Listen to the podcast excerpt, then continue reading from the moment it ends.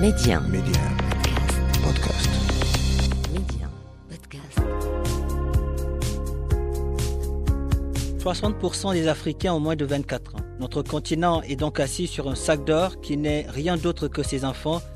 Aujourd'hui, miser sur la jeunesse africaine, c'est miser sur l'avenir du continent. Et cette jeunesse qui ose ne cesse de nous montrer que c'est elle qui détient la clé de l'émergence. En s'appuyant sur la toute-puissance du numérique, ils parviennent aujourd'hui à révolutionner des secteurs prioritaires comme l'éducation, la santé, le transport, l'agriculture et j'en passe, car la liste est très longue. Alors chez Médian, c'est parce que nous savons que cette jeunesse a un incroyable talent, c'est parce que nous croyons à sa capacité de résilience que nous avons lancé Mediap, le podcast qui fait la promotion de l'entrepreneuriat et de l'innovation technologique en Afrique. Avec moi, Papa Diouf. L'Afrique, un continent d'opportunités et sa jeunesse bien plus qu'un trésor. Bonjour à tous et soyez les bienvenus dans ce nouveau numéro de Mediap. C'est une application qui devra faire beaucoup de bien aux Marocains, qui fait beaucoup de bien même, je devrais dire, aux Marocains. Je vous parle aujourd'hui de la start-up Wafre, une jeune pousse qui veut démocratiser le paiement mobile dans les épiceries. L'autre bonne nouvelle, l'application permet aux clients et à l'épicier d'obtenir une promotion au moment de l'achat ou de la vente. Mais pour cela, ils devront orienter leur choix vers une marque. Ismaël Bargache est le cofondateur de la start-up Wafre. Il est l'invité de Mediap aujourd'hui. Bonjour Ismaël et merci d'avoir accepté notre invitation. Bonjour, c'est un plaisir. Wafre, une application qui permet aux épiciers et à leurs clients de bénéficier de promotions respectivement au moment de la vente et de l'achat. Très original comme solution, Ismaël. Justement, que signifie Wafre? Le, le, nom, justement, Wafre? Alors, en arabe, Wafre, ça veut dire économise. On prononce Wafre. Exactement. En Darija, on prononce Wafre. Mm -hmm. Et Wafre, ça veut justement dire économise. D'accord. Alors, euh, qu'est-ce qui vous a poussé à, à développer une telle application? Ben, On s'est rendu compte qu'en fait, les acteurs de la grande distribution, qu'on appelle communément les FMCG, -hmm. avaient un grand problème, c'était qu'ils faisaient 90% de leurs ventes dans les épiceries et que dans les épiceries, c'était très compliqué pour eux de mettre des processus qui leur permettaient d'orienter le choix des clients. Concrètement, c'est très compliqué pour un FMCG de remonter des marges à un épicier en fonction de la quantité de ventes que l'épicier fait pour cette marque. Ça, c'est le premier problème. Et le deuxième problème, c'est que euh, c'est très compliqué pour les marques de la grande distribution de faire des promotions pour le client final à l'intérieur de l'épicier. Euh, et donc, en fait, nous, Wafer, elle, elle résout, c'est une application qui résout exactement ces deux problèmes et qui a une vocation précise c'est d'aider nos, nos, nos, clients qui sont donc des acteurs de la grande distribution mmh. à augmenter leur part de marché dans environ 15 000 épiceries aujourd'hui. C'est les épiciers qu'on équipe. Mmh. Et euh, Inch'Allah, dans 50 000 épiceries dans un avenir, euh, dans un avenir assez proche euh, de quelques mois. Alors, si je comprends bien, plus le client achète les produits d'une marque donnée, plus il profite de ce portefeuille virtuel. C'est donc, disons, une aubaine pour les, pour les marques de la grande distribution. Comment fonctionne cette application, ce, ce portefeuille virtuel? Alors concrètement, euh, le, quand le client se présente chez l'épicier, mmh. il a sur l'application, il a toute une gamme de produits qui sont les produits de, des FMCG partenaires. Et au moment, quand il fait son achat, alors il peut faire l'achat soit via un wallet qu'on a dans l'application, soit il peut faire l'achat en cash. Ça marche très bien en cash aussi. La seule chose qu'il doit faire, c'est qu'il doit flasher le code barre du produit qu'il achète euh, avant de, avant, au moment où il l'achète. Euh, il peut faire, il peut flasher ce code barre même si son téléphone n'est pas connecté à Internet. Mmh. Ensuite, les, les, dès qu'il va flasher le code barre, il a un QR code qui va apparaître sur l'écran du téléphone et l'épicier n'aura qu'à flasher ce QR code. Donc, ça prend littéralement une seconde au client pour flasher un code barre, une seconde à l'épicier pour flasher le QR code qui est sur le téléphone du client. Et si les deux font ça, les deux gagnent des points sur un wallet, donc sur un portefeuille électronique, et ces points leur permettent d'avoir des recharges téléphoniques gratuites. Mmh. Donc les, le client peut avoir des, des, recharges téléphoniques gratuites et l'épicier peut avoir des recharges téléphoniques gratuites qu'il peut vendre à ses clients. Et donc en fait, il peut les convertir en argent et donc augmenter ses marges. Dans ce cas, c'est gagnant-gagnant. Où est-ce qu'on peut appliquer, où est-ce qu'on peut télécharger ces, cette application J'imagine sur Google Play, App Store ou? Alors, on est uniquement sur Google Play, comme Ah, c'est une application qui est, euh, qui est surtout euh, orientée vers le mass market. Mhm. Le mass market au Maroc est très largement dominé par Play Store, Mhm. euh, donc par Android et donc par le Google Play Store.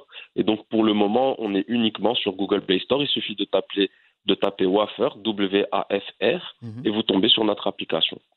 Alors, Ismaël, peut- peut-on se faire aujourd'hui une, une idée du, du nombre d'épiciers et de clients qui, qui utilisent aujourd'hui votre application? Alors on a à peu près, euh, aujourd'hui, on a à peu près 15 000 épiceries Mhm. qui sont sur la plateforme référencée et on a environ euh, 50 000 clients qui vont être actifs euh, en l'espace de temps de un seul mois, c'est-à-dire qu'ils vont utiliser l'application dans une épicerie. Euh, ce 50 000, il est, euh, c'est, c'est le, c'est le chiffre qu'on a constaté le mois dernier, Mhm. mais c'est un chiffre qui est en forte progression de mois en mois puisque nous avons lancé le service il y a seulement quelques mois. Euh, et donc, euh, donc voilà, c'est un chiffre euh, qui est, qui est récent, mais qui, est, qui change très rapidement parce que notre croissance est exponentielle. Plus on a d'utilisateurs et plus ça devient facile pour nous d'avoir plus d'utilisateurs. Et euh, euh, quelles sont les, les, les villes, les villes euh, dans lesquelles euh, vous êtes, vous êtes présente aujourd'hui? Alors, on est présent dans absolument toutes les villes du Ah, royaume. Euh, c'est-à-dire qu'on n'a pas une démarche. C'est le cas au début. On avait une équipe commerciale sur le terrain qui allait parler aux épiceries. Mhm. Mais très rapidement, on s'est retrouvé dans la configuration où on avait plus d'épiceries qui voulaient s'inscrire au service Que de que, clients. euh, que, que, que, que, que ce qu'on que, que les commerciaux pouvaient aller voir. Mhm. Donc maintenant, on a mis un centre d'appel qui reçoit les requêtes des épiciers à plein temps. Et donc, on a des requêtes absolument partout dans le Maroc, que ce soit aussi bien dans les grandes villes que dans les zones périurbaines, mais également même euh, parfois dans les, euh, euh, dans, les, dans les zones rurales. On a des épiciers qui sont complètement en zone rurale et qui travaillent quotidiennement avec notre application. Alors, Ismaël, vous venez de bénéficier d'une levée de fonds de 3,5 millions de dirhams. Que nous réserve Wafer Euh, Plus de fonctionnalités sur l'application, une équipe plus étoffée. À quoi pourra servir cette levée de fonds? Alors, nous avons un seul point cardinal avec l'argent que nous venons de lever, Mhm. celui qui consiste à faire grandir la base d'utilisateurs épiciers. Concrètement, aujourd'hui, ce qu'on remarque quand on parle avec les marques de la grande distribution, c'est que plus on arrive à apporter d'épiciers euh, qui, qui sont présents sur notre plateforme, plus notre proposition de valeur devient euh, cohérente pour les acteurs de la grande distribution. Donc, pour aligner notre intérêt avec euh, ceux de la grande distribution, notre objectif, c'est d'avoir le maximum d'épiciers en un minimum de temps. Et c'est dans cet objectif-là qu'on va investir euh, l'argent que, nous avons reçu de, nos business angels dans, les prochaines, dans les prochaines semaines. Et, selon vous, qu'est-ce qui attire le plus les, les- les investisseurs chez lorsqu'ils voilà lorsqu'ils ciblent une start-up Qu'est-ce qui les attire le plus? Bah, ce, qui attire en général un investisseur, c'est euh, euh, c'est, euh, le fait de pouvoir croire dans le fait que la start-up dans laquelle il va investir Mhm. peut devenir une boîte qui vaut plus d'un milliard de dollars. En général, c'est le point cardinal des investisseurs en capital risque, c'est de, de toujours se poser la question euh, qui consiste à se dire est-ce que cette toute petite entreprise aujourd'hui a un potentiel pour devenir une multinationale qui vaut beaucoup d'argent euh, dans un avenir à plus quelques années. Et donc nous, en fait, aujourd'hui, ce qu'on a su démontrer, c'est qu'on, avec l'argent qu'on avait pris au tout début euh, à la CCG et à l'émission de 2M, on, donc sur les, on avait participé à Qui veut investir dans mon projet qui est passé sur 2M, on avait réussi à lever un tout petit peu d'argent. À l'époque, c'était juste 500 000 dirhams. Euh, ben, ce qu'on a pu faire avec cet argent, c'est qu'on a pu prouver qu'on arrivait à faire de la croissance, Mhm. c'est-à-dire avoir de plus en plus d'épiciers et de plus en plus de clients et de faire que chacun transacte de plus en plus avec l'autre euh, pour créer euh, ce qu'on appelle dans notre jargon la marketplace. La marketplace, c'est quand il y a d'un côté des fournisseurs d'un service et de l'autre côté des demandeurs d'un service. Euh, et, donc, étant donné qu'on a été en mesure de prouver cette croissance, les discussions avec des investisseurs de taille plus importante sont devenues plus, plus faciles, plus, évi- plus évidentes, et ça nous a permis de boucler ce round qui est donc euh, d'une taille beaucoup plus importante et surtout d'une valorisation beaucoup plus importante. Ismaël, on va s'intéresser davantage à, à l'écosystème des startups euh, ici au Maroc. Euh, Aujourd'hui, en tant qu'entrepreneur, quel regard jetez-vous sur, sur cet écosystème? J'ai une analyse qui, qui peut être résumée en deux points fondamentaux. Mhm. Le premier, c'est que je pense que que- qu'on est un, on a un potentiel qui est important, qui n'est pas encore exploité. euh, parce qu'on a des pays qui ont des fondamentaux qui sont moins bons que ceux du Maroc et qui pourtant ont des écosystèmes de la start-up qui sont plus dynamiques ici au Maroc. Et je pense que le problème numéro un, le sous-jacent de tout ça, le problème numéro un, c'est qu'aujourd'hui, on n'a pas encore donné assez envie aux Marocains de faire de la start-up. Que, que, vous parlez à n'importe quel fonds de capital risque, n'importe lequel au Maroc, il y en a quelques-uns, et vous diront notre problème numéro un, c'est ce qu'ils appellent dans leur jargon le deal flow, c'est-à-dire les entreprises qui sont investissables. Donc ça, c'est le premier point. Le second point, c'est celui qui consiste à dire que malheureusement, quand il y a un bon dossier de capital risque, il est encore sous-valorisé au Maroc. Mmh. On a encore beaucoup de mal au Maroc à euh, donner des valorisations qui, euh, qui sont aussi importantes que ce qu'on peut voir dans des pays qui sont proches. Pourtant, pourtant, Ismaël, des programmes ont été lancés par le, par le gouvernement pour, pour accompagner davantage ces startups. Vous parlez de quel programme en particulier? Intelka. Oui, absolument. Alors, Intelka, c'est un programme qui a été lancé par la CCG. Nous, on a pu en bénéficier. On a, c'est, un programme qui nous a permis d'être là où on est aujourd'hui. Euh, euh, mais je crois que c'est un programme qui est aujourd'hui en, en, fin de vie. Euh, la CCG sont en train de faire, vont, je pense, bientôt lancer de nouvelles initiatives.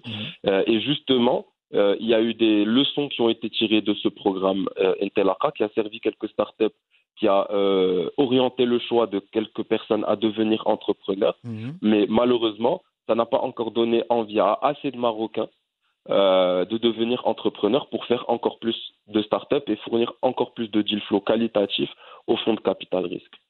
Mais le potentiel est là, il est là. Définitivement, le potentiel est là. Mmh. Euh, Aujourd'hui, euh, il y a, y a, y a un, un, écosystème qui est embryonnaire, mais qui est définitivement présent au Maroc.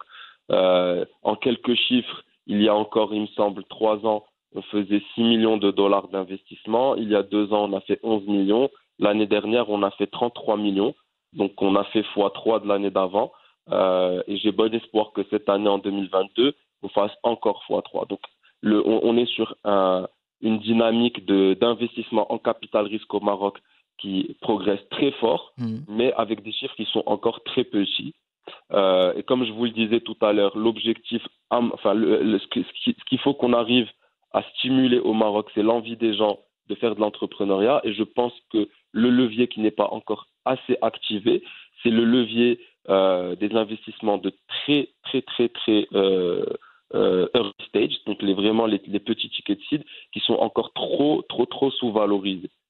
Et si, si, on arrivait à être meilleur de ce point de vue, je suis sûr qu'on attirerait plus de personnes vers l'entrepreneuriat et la start-up. Ismail Bargash, merci. Merci d'avoir répondu à nos questions. Je rappelle que vous êtes le cofondateur de la start-up. Euh, le Maroc est fier de vous, l'Afrique aussi. Merci. Merci infiniment. Merci beaucoup. Voilà qui referme ce numéro de Mediap. Merci de l'avoir suivi. Où que vous soyez, prenez soin de vous et allez jusqu'au bout de vos rêves. N'abandonnez jamais.